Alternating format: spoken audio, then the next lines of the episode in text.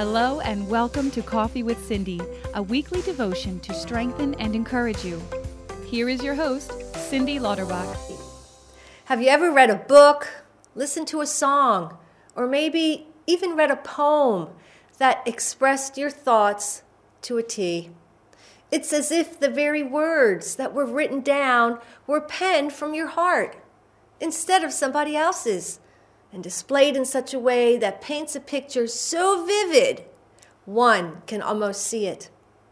Well, I experienced this from a new book I received as a gift from a friend titled Tea Time Discipleship, written by Sally Clarkson.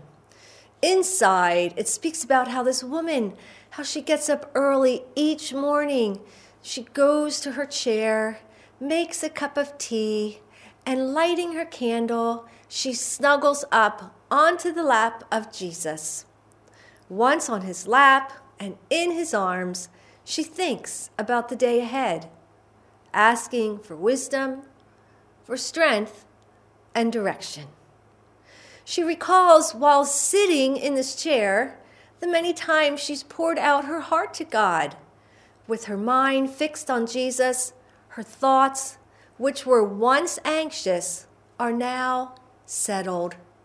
Her time alone with God has prepared her to face the demands of her day, whatever they might be. She also mentions that when life becomes busy, so much so that she's missed it, a couple days, she's missed her daily morning routine of snuggling up onto Jesus' lap, the chair is always there, welcoming her back into the same rest the same peace and joy she's experienced so many times before. And so is he. He doesn't reprimand her when she comes back to her chair again. You know, the one she snuggles up to with Jesus on. He doesn't ask her why she hasn't spent time alone with him for a few days. Instead, he receives her with open arms, beckoning her with eyes full of love. In this book, she continues and shares that all of the days she spent meeting with her Savior, well, they've resulted in him being her constant companion, always the same, never changing, dependable, trustworthy, reliable, loyal, faithful, and true. You know what? I can identify with her. Tell you that this is true. For I too have a special place that I go to to meet with God. Most mornings I get up while it's still dark and I make my coffee and snuggle up onto God's lap to chat with Him about whatever is on my mind. Sometimes my heart it just overflows with praise and thanksgiving for all He has done for me and for others. When I find myself lost for words, I bow my head in reverence and I shut my eyes. My heart is at rest. At this point, it's very easy for me to believe that God is in control, that He is more than enough for every situation I'm facing.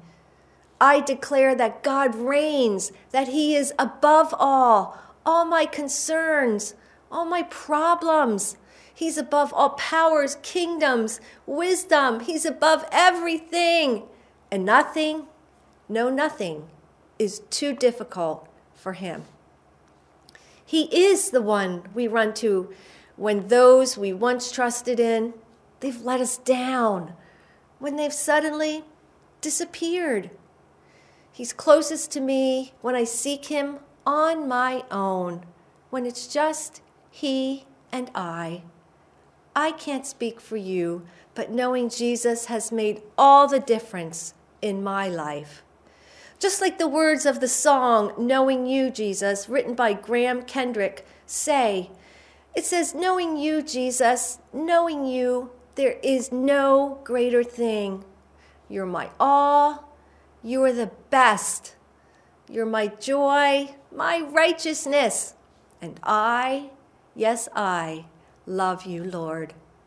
I want to leave you with a couple scriptures that talk about spending time alone with God, and here they are.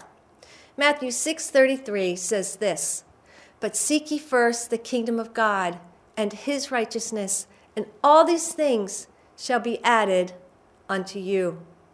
1 Chronicles 16:11 says this, "Look to the Lord and his strength, seek his face always." James 4:8 Come near to God, and he will come near to you. Jeremiah 29:13 You will seek me and find me when you search for me with all your heart. Again, I can't speak for you, but knowing Jesus, well, that has made all the difference in my life. My word to you today is spend time with Him today and every day. Thank you for joining Cindy for this week's devotion. We hope that you were encouraged and that you subscribe on your favorite podcast provider. We look forward to getting together with you again next week.